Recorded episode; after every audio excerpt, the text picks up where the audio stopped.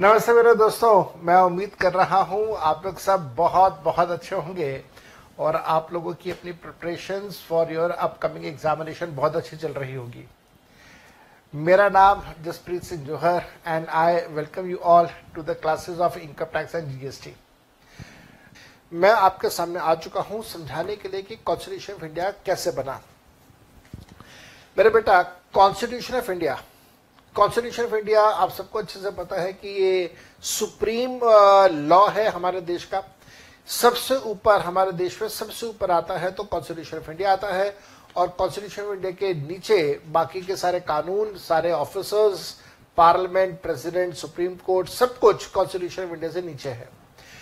Constitution of India हमारा बना कैसे? कॉन्स्टिट्यूशन ऑफ़ इंडिया की जो कहानी है, वो स्टार्ट होती है 1935 से। 1935 में ब्रिटिशर्स ने हमारे देश में कानून इंट्रोड्यूस किया था, जिसका नाम था the government of India act 1935 और इस एक्ट में ब्रिटिशर्स ने यह बताया था कि हम आने वाले 100 सालों तक देश को कैसे गवर्न करेंगे। मैंने बिल्कुल ठीक कहा, आने वाले 100 सालों तक। ब्रिटिशर्स की उस जमाने में सोच ये थी कि हम लोग हिंदुस्तान में अभी 100 साल और राज करेंगे, शायद 200 साल और राज करेंगे। उन, लेकिन उनका ये जो सपना है पूरा नहीं हुआ थैंक गॉड यूरोप के अंदर सेकेंड वर्ल्ड वॉर स्टार्ट हो गया। सेकेंड वर्ल्ड वॉर के अंदर ब्रिटिशर्स भी इन्वॉल्व हो गए और उनको बहुत ज़्यादा बहुत ज़्यादा फाइनेंस का और ह्यूमन लाइफ का नुकसान हुआ। जिसकी प्रेशर की वजह से बाद में ये डिसाइड किया उन्होंने कि हम लोग 1947 में देश को आज़ादी दे देंगे। आपको बता देता हूँ 1947 में जो देश की आज़ादी है, उसकी तारीख 15 अगस्त उन्नीस पाकिस्तान के लिए 14 अगस्त, हिंदुस्तान के लिए 15 अगस्त की तारीख।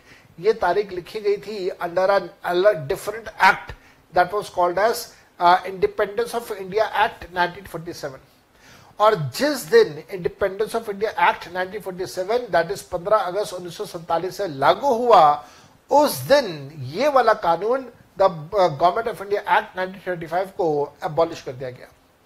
लेकिन 1935 पे पहले चलते हैं। 1935 का कानून the government of India act जिसके अंदर ब्रिटिशर्स ने अपना इंटेंट अपना इंटेंशन शो करी थी कि हम लोग आने वाले कई सालों तक देश को कैसे राज करेंगे। आप हैरान रहेंगे जान के, हमारे देश की जो एजुकेशन सिस्टम है, जैसे दसवीं तक की पढ़ाई उसके बाद ग्यारहवीं, बारहवीं में स्पेशलाइजेशन फ़ील्ड कॉमर्स की फ़ील्ड आर्ट्स की फ़ील्ड साइंस की फ़ील्ड और उसके बाद तीन साल की ग्रेजुएशन और। इसको हम लोग बोलते हैं ten plus two plus three ये जो एजुकेशन सिस्टम है ten plus two plus three ये ब्रिटिशर्स ने इंट्रोड्यूस किया था वे बैक इन 1985 और इसके अलावा भी और बहुत सारी चीज़ें ब्रिटिशर्स ने इंट्रोड्यूस करी थी। याद रखिएगा ब्रिटिशर्स ने 1935 के इस कानून के अंदर एक बहुत ज़रूरी बात लिखी थी and that was the division of power division of power किसके बीच में? Division of power between the rulers in India that is kings of India as well as with britishers और साथ साथ में ब्रिटिशर्स ने ऐसे भी कुछ समाधान लिखे थे, कुछ प्रोविज़न लिखे थे, जिसमें ये पता चल रहा था कि अगर वो कंडीशंस पूरी नहीं होती हैं तो kingdom will go to the britishers वो कभी और डिस्कस करेंगे। तो 1935 के इस कानून के अंदर there was a clear demarcation there was a clear segregation between the powers of kings and the powers of britishers जब 1935 का ये कानून बन गया, उसके बाद सेकेंड वर्ल्ड वॉर भी स्टार्ट हुआ सेकेंड वर्ल्ड वॉर में ब्रिटिशर्स हार गए 1944 में, तब ब्रिटिशर्स ने ये डिसाइड कर लिया था कि इंडिया जैसे बड़े देश को गवर्न करने में खर्चा ज़्यादा है और वहाँ से रेवेन्यू हम शायद इतना नहीं कमा पाएँगे। उसके साथ साथ में हमारे इंटरनली भी बहुत ज़्यादा प्रेशर था पॉलिटिशियंस ने भी बहुत ज़्यादा प्रेशर बनाया हुआ था, जिसकी वजह से ये डिसाइड हुआ कि गवर्नमेंट ऑफ़ इंडिया एक्ट को खत्म कर दें और नया कानून द इंडिपेंडेंस ऑफ़ इंडिया 1947 एक नया कानून इंट्रोड्यूस कर दिया जाए, जिसमें यह बता दिया जाए कि हम लोग देश को आज़ाद करेंगे तो किन शर्तों पे देश आज़ाद होगा और कौन सी तारीख से आज़ाद होगा। जिस तारीख पे ये कानून इंप्लीमेंट हुआ दैट इज़ 15 अगस्त उन्नीस उस तारीख से हमारा देश आज़ाद हो गया। एक दिन पहले बंटवारा भी हो गया, चौदह अगस्त उन्नीस नाउ उसके बाद जब हमारा देश आज़ाद हो गया, और उससे पहले इनफैक्ट देश की आज़ादी से पहले की भी अगर हम लोग बात करें, और उसके बाद वो कंटिन्यू रहा आज़ादी के बाद हमारे देश में कॉन्स्टिट्यूट असेंबली बनाई गई जिसके अंदर हमारे देश के सारे बड़े पॉलिटिशियंस इकट्ठा हुए। आप ऐसे मान लीजिए कि जैसे आज पार्लियामेंट के अंदर सारे लॉ मेकर्स इकट्ठे हो जाते हैं बस उसी प्रकार से एक कॉन्स्टिट्यूट असेंबली नाम से group of group of leaders who were the leaders of India who represented India in front of britishers वो लोग सब इकट्ठे हुए। और कॉन्स्टिट्यूट असेंबली का काम था कि वो अब कॉन्स्टिट्यूशन ऑफ़ इंडिया बनाए। इसके लिए डॉक्टर भीमराव अंबेडकर को जिम्मेवारी दी गई। तो भीमराव अंबेडकर साहब और उनकी टीम ने ये कॉन्स्टिट्यूशन लिखना स्टार्ट किया। जब उन्होंने कॉन्स्टिट्यूशन बनाना स्टार्ट किया कॉन्स्टिट्यूशन लिखना स्टार्ट किया तो उन्होंने बहुत ज़्यादा मदद ली 1935 के गवर्नमेंट ऑफ़ इंडिया एक्ट से। गवर्नमेंट ऑफ़ इंडिया एक्ट के अंदर तो क्लियर डिमार्केशन था the powers of the britishers and powers of the kings आप सबको अच्छे से याद है, सरदार पटेल ने हमारे देश के सारे किंग्स को इकट्ठा करके एक देश बनाया, इंडिया। और सरदार पटेल के इस एफर्ट्स के बाद भीमराव अंबेडकर साहब ने जो पावर्स ऑफ़ ब्रिटिशर्स था, उसको कन्वर्ट कर दिया पावर्स ऑफ़ सेंट्रल गवर्नमेंट और जो पावर्स ऑफ़ किंग्स था, उसको कन्वर्ट कर दिया powers of the state government so powers of the kings powers of the state and the powers of the central government उनका डिमार्केशन हुआ। कॉन्स्टिट्यूशन के अंदर लिख दिया गया और कॉन्स्टिट्यूशन का एक शेड्यूल बना दिया गया शेड्यूल नंबर सेवन जिसके अंदर सारी बातें लिख दी गई। यही सारी चीज़ें हैं, मैंने आपको यहाँ पे समझाई हैं। ध्यान से पढ़िए क्या लिखा आपने। 1935 ब्रिटिशर्स ने कानून बनाया, गवर्नमेंट ऑफ़ इंडिया एक्ट 1935 जिसके अंदर रूल्स एंड रेगुलेशंस थे कि देश को कैसे चलाएँगे। साथ साथ में इसके अंदर central government that is britishers की और किंग्स की पावर्स को भी डिफाइन किया गया था। इसी के बेसिस के ऊपर हमारे देश के अंदर doctor Bhimrao Ambedkar, B R Ambedkar साहब ने कॉन्स्टिट्यूशन बनाया। ये जो कॉन्स्टिट्यूशन बनाया, इस कॉन्स्टिट्यूशन को अडॉप्ट किया कॉन्स्टिट्यूट असेंबली ने एक्सेप्ट किया कॉन्स्टिट्यूट असेंबली ने 26 नवंबर 26 नवंबर 1949 को। लेकिन उसको इंप्लीमेंट किया गया, उसको लागू किया गया 26 जनवरी 1950 और 26 जनवरी 1950 जब जिस दिन से कॉन्स्टिट्यूशन हमारा लागू हुआ इम्प्लीमेंट हुआ उस दिन से उस दिन से आ, हमारा ये कॉन्स्टिट्यूशन आ गया और हमारा देश बन गया रिपब्लिक ध्यान रखिएगा इस बात का। आप में से के मन में ये बात चल रही होगी सर 26 नवंबर 1949 को ही क्यों नहीं इसे इंप्लीमेंट कर दिया गया? तो उसके पीछे की भी एक बड़ी छोटी सी स्टोरी है आपको बता देता हूँ। अगर आपको पता है तो बहुत अच्छी बात नहीं पता तो कोई बात नहीं।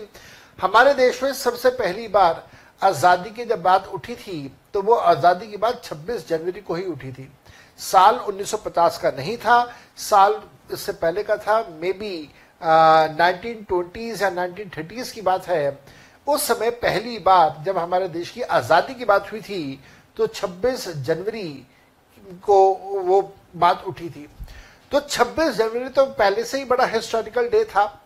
तो 26 जनवरी को ही ये रिपब्लिक या कॉन्स्टिट्यूशन को इम्प्लीमेंट करने की बात की गई। जो कॉन्स्टिट्यूट असेंबली थी, उनको ये बात पता थी कि 26 जनवरी आने ही वाली है, कुछ दिनों में, कुछ महीनों में, और 26 जनवरी ऑलरेडी पहले से ही ये हम लोग आज़ादी की जो स्ट्रगल है, उसमें बड़ा इंपॉर्टेंट डे मानते हैं। तो कॉन्स्टिट्यूशन को भी 26 जनवरी से ही इंप्लीमेंट करेंगे।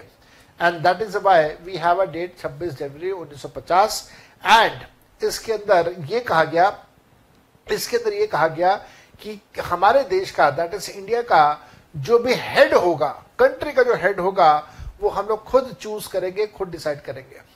मेरे बेटा, किसी भी देश में ध्यान से सुनेगा ये नई चीज़ मैं आपको बता रहा हूँ।